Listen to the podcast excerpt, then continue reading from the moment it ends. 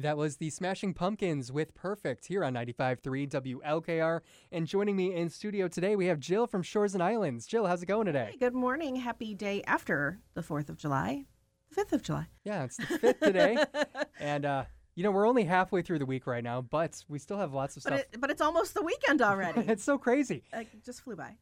it is. It's wonderful. And we have lots of great events to talk about uh, today, including going on at the Huron Boat Basin this weekend. yes, Huron Riverfest is back. It's one of the area's uh, most fun summertime traditions. If you didn't get enough fireworks over the 4th of July weekend, there's more. You can There's go more. to Huron uh, this Friday night at 10:15. And in fact, two weeks in a row for Huron because they did the Red, White, and Blues Bang on Saturday, and then they've got Friday night as part of the Riverfest. Of course, they have a wonderful parade on Saturday morning beginning at 11 a.m.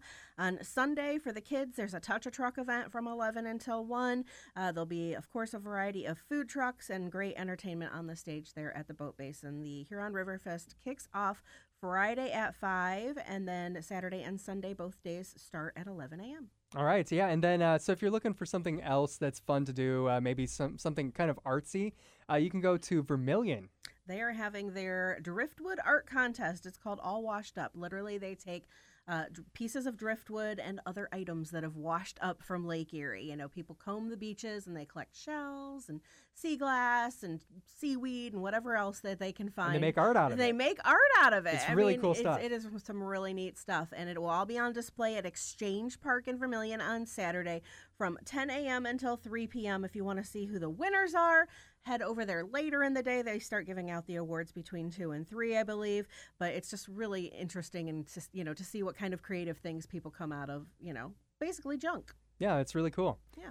And so if you have uh, talent this Saturday, Kelly's Island has a place for you. Yeah, if you're a big fan of America's Got Talent, Kelly's Island's got talent too. They're having their version of this talent contest in Memorial Park from 10 a.m. until 5.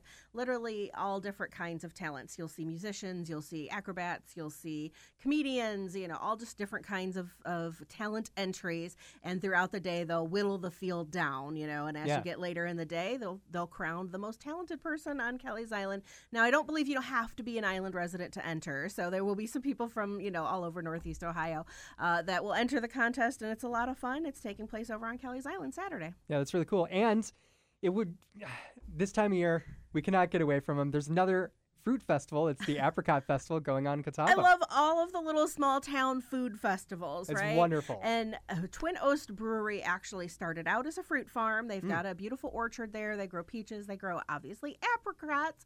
Uh, and one of the things that they did when they started their brewery, one of their first beers was the Apricotaba, which they infused the apricots that they grew there into the beer that they were creating, and you know the brewery was born. I just got to say, I love the name of that. I've never heard that before, but I love it. Apricotaba. It's hard to say. I, I always want so to say abracadabra, but it's apricotaba.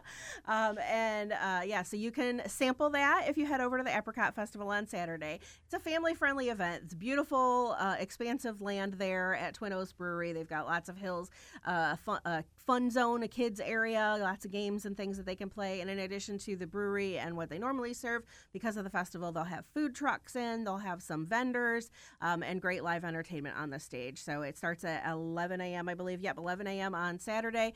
Uh, there is also a 5K run if you want to do that. That's called the Apra Trot. Oh, that's even better. and, love these uh, creative yeah, names. It's very creative over there at Twin Oast Brewery. Uh, all day Saturday, go celebrate the uh, apricots in Catawba. Yeah. And these are fun events, but this is really only just a small sample of what's going on in the area. You guys, Yeah, off air we were just talking about how hot it is today. Yes, it's gonna be like may- 90 maybe today. you want to find something indoors. And you can do that. you can do that if you go to shoresandislands.com.